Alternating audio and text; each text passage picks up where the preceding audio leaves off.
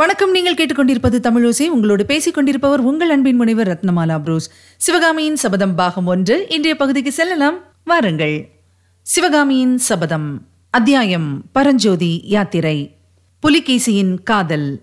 வறண்ட மலை பிரதேசங்களையும் அடர்ந்த வன பிரதேசங்களையும் நீர்வற்றி வெண்மணல் பறந்த நதிகளையும் கிளி கொஞ்சம் மாந்தோப்புகள் சூழ்ந்த அழகிய கிராமங்களையும் கடந்து வஜ்ரபாகுவும் பரஞ்சோதியும் இடைவிடாது பிரயாணம் செய்து கொண்டு போனார்கள். சில சமயம் வஜ்ரபாகு வீர ரசம் செறிந்த பாரத யுத்த கதைகளை பரஞ்சோதிக்கு கூறுவான். அர்ஜுனனுடைய வில் தொழில் திறன்களையும் அபிமன்யுவின் அசகாய சூரத்தனத்தையும் பீமனுடைய கதாயுதம் நிகழ்த்திய விந்தைகளையும் பற்றி வஜ்ரபாகு சொல்லும் போதெல்லாம் பரஞ்சோதிக்கு ரோமாஞ்சம் உண்டாகும். குருஷேத்திர போர்க்களத்தில் தானும் பாண்டவர்களின் கட்சியில் நின்று வீரப்போர் செய்வதாக எண்ணிக்கொள்வான். அவனை அறியாமலே அவனுடைய கைகள் வில்லை வளைத்து நானேற்றும் பகைவர் மீது வேலை வீசும். வாளை சக்கராகாரமாய் சுழற்றும். இன்னும் சில சமயம் வஜ்ரபாகு ஆழ்ந்து யோசனை செய்ய தொடங்கி விடுவான். அப்போது பரஞ்சோதி கேட்கும் கேள்விகளுக்கு அவன் விடை சொல்ல மாட்டான். மேடு பள்ளம் காடு தண்ணீர் என்று பாராமல் குதிரையை நாலு கால் பாய்ச்சலில் விடுவான். அவன் பின்னோடு பரஞ்சோதி குதிரையை செலுத்தி கொண்டு செல்வதே பெரும் பிரயத்தனமாயிருக்கும். இன்னும் சில சமயம் வஜ்ரபாகு வாதாபி சைன்யத்தின் படையெடுப்பை பற்றியும் பல்லவ ராஜ்யத்துக்கு வந்திருக்கும் பேர் அபாயத்தை பற்றியும் பேசுவான். அப்போதெல்லாம் அவனுடைய தொனியில் கவலை நிறைந்திருக்கும். அமைதி குடிக்கொண்ட அழகிய கிராமங்களின் ஓரமாக அவர்கள் போகும்போது ஆஹா இந்த கிராமங்களுக்கெல்லாம் இன்னும் கொஞ்ச நாளில் என்ன கதி நேரப் போகிறதோ தெரியவில்லையே என்று சொல்லுவான். நீண்ட கிளைகளை நாலாபுறமும் பரப்பிக்கொண்டு குளிர்ந்த நிழல் தந்து நின்ற விசாலமான ஆலமரங்களையும் பசுமையான தென்னந்தோப்புகளையும் பார்க்கும் போதெல்லாம் வஜ்ரபாகு பெருமூச்சு விடுவான். மறுபடியும் நாம் இந்த பக்கம் வரும்போது கண்குளிரும் இந்த பசுமையை காண்போமா? என்பான்.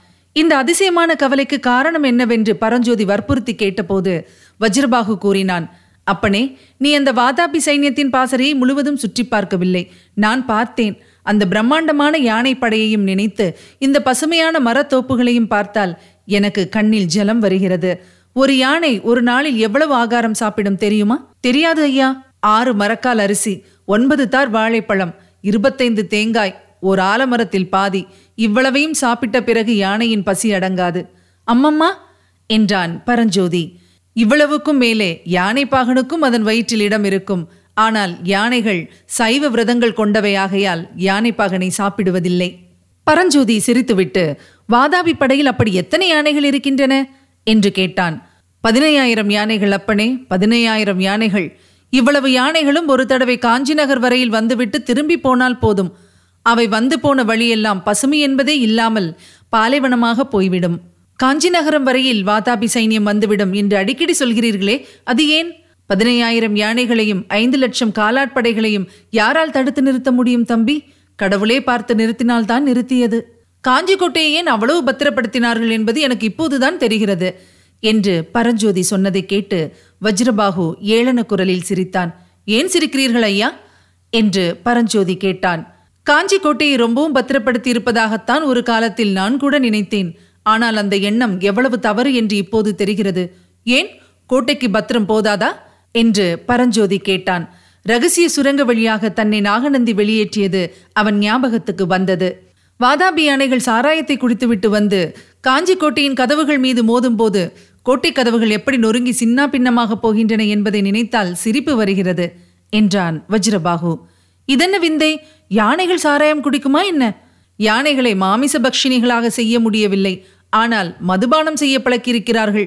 வாதாபி சைன்யத்தில் ஆயிரக்கணக்கான வண்டிகளில் பெரிய பெரிய சால்களில் சாராயம் கொண்டு வருகிறார்கள். யானையை சாராயம் குடிக்க செய்து கோட்டை கதவுகளை முட்ட செய்ய போகிறார்களாம்.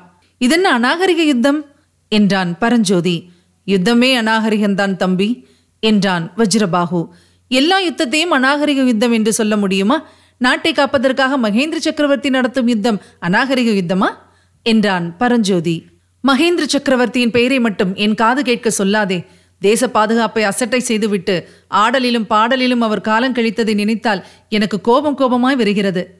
பரஞ்சோதி வஜ்ரபாகுவின் முகத்தை சற்று கவனமாய் பார்த்துவிட்டு அப்படியானால் காஞ்சி கோட்டையை பாதுகாக்கவே முடியாது என்று நினைக்கிறீர்களா? என்றான். வாதாபி சைன்யம் நேரே காஞ்சிக்கு வந்து சேர்ந்தால் காஞ்சி கோட்டையை கடவுளால் கூட காப்பாற்ற முடியாது.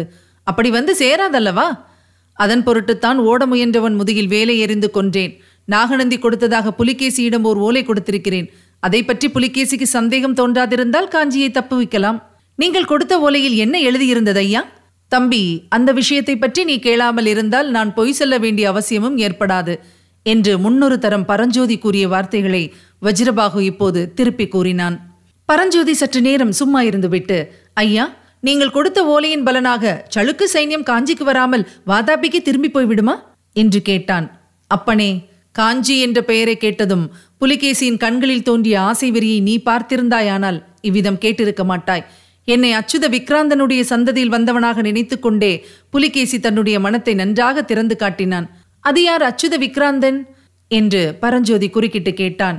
எந்த விஷயத்தையும் ஐயன் திரிபர தெரிந்து கொள்வதில் அவனுக்கு அடங்காத ஆசை ஏற்பட்டிருந்தது. பாண்டிய நாட்டுக்கும் சோழ நாட்டுக்கும் மத்தியில் இருநூறு வருஷத்துக்கு முன் தனி அரசு செலுத்திய அச்சுத களப்பாளனை பற்றி நீ கேட்டதில்லையா? அந்த அச்சுத களப்பாளனின் வம்சம் நான் என்றதும் புலிகேசி நம்பிவிட்டான். காஞ்சியை பார்த்திருக்கிறாயா? என்றான். பார்த்திருக்கிறேன் என்றேன். காஞ்சி நகர் காட்சிகளை விவரமாக வர்ணிக்கும்படி சொன்னான். நான் அவ்விதமே காஞ்சியை வர்ணித்த போது புலிகேசியின் முகத்தில் தோன்றிய பரபரப்பை பார்க்க வேணுமே. எலியை பார்த்த பூனையின் கண்களில் தோன்றும் ஆசை வரி. புலிகேசியின் கண்களிலும் அப்போது தோன்றியது. ராவணன் சீதையை பார்த்து என்ன சொன்னான் தெரியுமா தம்பி? என்னிடம் நீ ஆசை கொள்கிறாயா? அல்லது உன்னை காலை போஜனத்துக்கு பலகாரமாக செய்து சாப்பிட்டு விடட்டுமா? என்றானாம். அதுபோல புலிகேசி காஞ்சி நகரை கட்டியாள ஆசைப்பட்டாலும் படுவான். அல்லது அதை அக்னிக்கு இரையாக்க விரும்பினாலும் விரும்புவான். புலிகேசியின் காதல் விபத்திலிருந்து காஞ்சிமா தேவியை கடவுள்தான் காப்பாற்ற வேண்டும். என்று வஜ்ரபாகு கூறிவிட்டு நெடிய மௌனத்தில் ஆழ்ந்தான். இனி கேட்கலாம் அடுத்த பகுதி.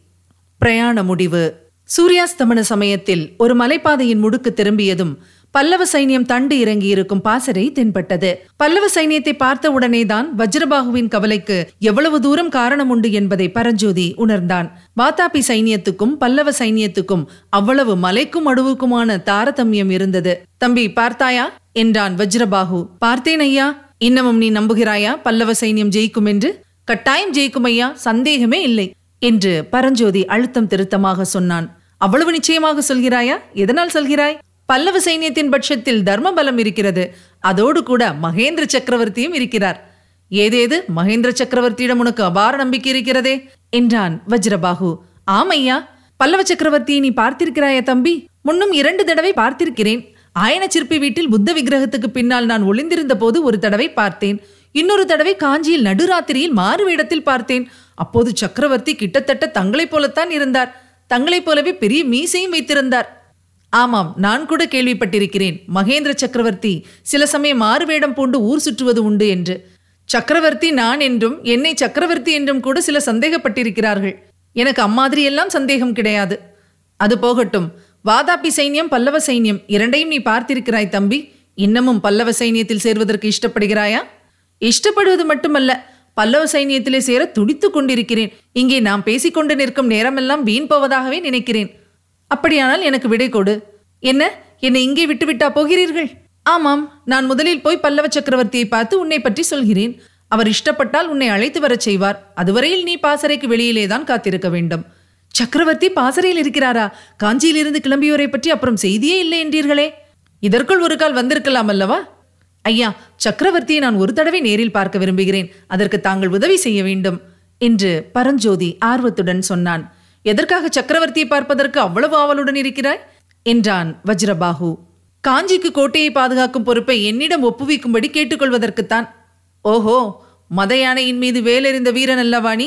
சிவகாமி சுந்தரியை காப்பாற்றியது போல் காஞ்சி சுந்தரியையும் காப்பாற்ற விரும்புகிறாய் போல் இருக்கிறது. உன்னை போன்ற மகாவீரனை தாளம் போட்டுக்கொண்டு பாசுரம் பாடுவதற்கும் கல்லுளியை வைத்துக்கொண்டு கல்லை செதுக்குவதற்கும் உன் மாமா அனுப்பி வைத்தாரே. அது எவ்வளவு பெருந்தவறு சிற்பக்கலை தெய்வீக கலை ஐயா. போதும் போதும். அப்படியெல்லாம் சொல்லித்தான் மகேந்திர சக்கரவர்த்தி பல்லவ சாம்ராஜ்யத்தை இந்த கதிக்கு கொண்டு வந்து விட்டார். சக்கரவர்த்தியிடம் நானும் ஒரு விண்ணப்பம் செய்து கொள்ளப் போகிறேன். மலையை குடைவது பாறையை செதுக்குவது முதலிய காரியங்களை எல்லாம் நிறுத்துங்கள். பல்லவ ராஜ்யத்தில் உள்ள அவ்வளவு சிற்பிகளையும் ஏவி ஒவ்வொரு ஊரிலும் ஒரு பாரத மண்டபம் கட்டச் சொல்லுங்கள். அந்த மண்டபங்களில் ஒவ்வொரு நாளும் ஜனங்கள் கூடி கேட்கும்படியாக மகாபாரதம் வாசிக்க ஏற்பாடு செய்யுங்கள் என்று கேட்டுக்கொள்ளப் போகிறேன். இதெல்லாம் இதற்காக என்று பரஞ்சோதி கேட்டான். இந்த யுத்தத்தை மகேந்திர சக்கரவர்த்தியாலும் பல்லவ வீரர்களாலும் மட்டும் ஜெயித்து விட முடியாது. பல்லவ நாட்டில் உள்ள மக்கள் எல்லாரும் வீரமும் பௌருஷமும் அடைய வேண்டும்.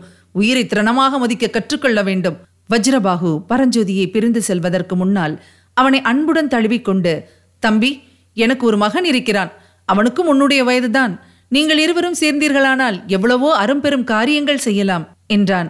பரஞ்சோதி நான் தழுதழுக்க ஐயா சிறு பிராயத்தில் நான் என் தந்தையை இழந்தேன். என்னையும் உங்கள் புதல்வனாகவே ஏற்றுக்கொள்ளுங்கள் என்று கேட்டான். வீரன் வஜ்ரபாகு பாசறைக்குள் புகுந்து சென்ற பிறகு பரஞ்சோதிக்கு ஒவ்வொரு வினாடியும் ஒரு யுகமாக தோன்றியது. சக்கரவர்த்தியிடமிருந்து தன்னை அழைத்து வரும்படி எப்போது ஆக்ஞை வருமென்று அவன் ஆவலுடன் காத்திருந்தான். சற்று நேரத்துக்கெல்லாம் அந்த பல்லவ சைனியத்தின் பாசறையில் ஒரு பெரிய கலகலப்பு ஏற்பட்டு திடீரென்று பல ஆயிரம் வீரர்களின் குரல்கள் எழுப்பிய ஜெயகோஷம் வானவெளியையெல்லாம் நிரப்பி மலை அடிவாரம் வரை சென்று எதிரொலி செய்தது. சங்கைகளும் முரசங்களும் பேரிகைகளும் சேர்ந்து முழங்கிய பேரொலி வானமுகடு வரையில் சென்று முட்டி திரும்பியது.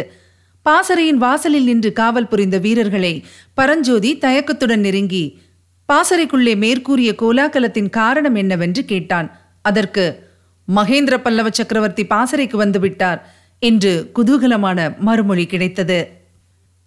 இதுவரை நீங்கள் கேட்டது சிவகாமியின் சபதம் பாகம் ஒன்று. வழங்கியவர் உங்கள் அன்பின் முனைவர் ரத்னமாலா புரூஸ். இத்துடன் சிவகாமியின் சபதம் பாகம் ஒன்று நிறைவடைகிறது. சிவகாமியின் சபதம் என்ற எமது இந்த ஒலிப்புத்தக முயற்சிக்கு நீங்கள் அளித்து வரும் ஆதரவும் அன்பும் எங்களுக்கு நிறைவான மகிழ்ச்சியை தந்து கொண்டிருக்கிறது. தொடர்ந்து கேளுங்கள் நண்பர்களிடமும் பகிருங்கள் அவர்களையும் சப்ஸ்கிரைப் செய்ய சொல்லுங்கள். அவர்களும் தேன் தமிழ் சுவை பருகட்டும். மீண்டும் அடுத்த பாகத்தில் அடுத்த பகுதியில் சந்திக்கலாம். இணைந்திருங்கள் மகிழ்ந்திருங்கள்.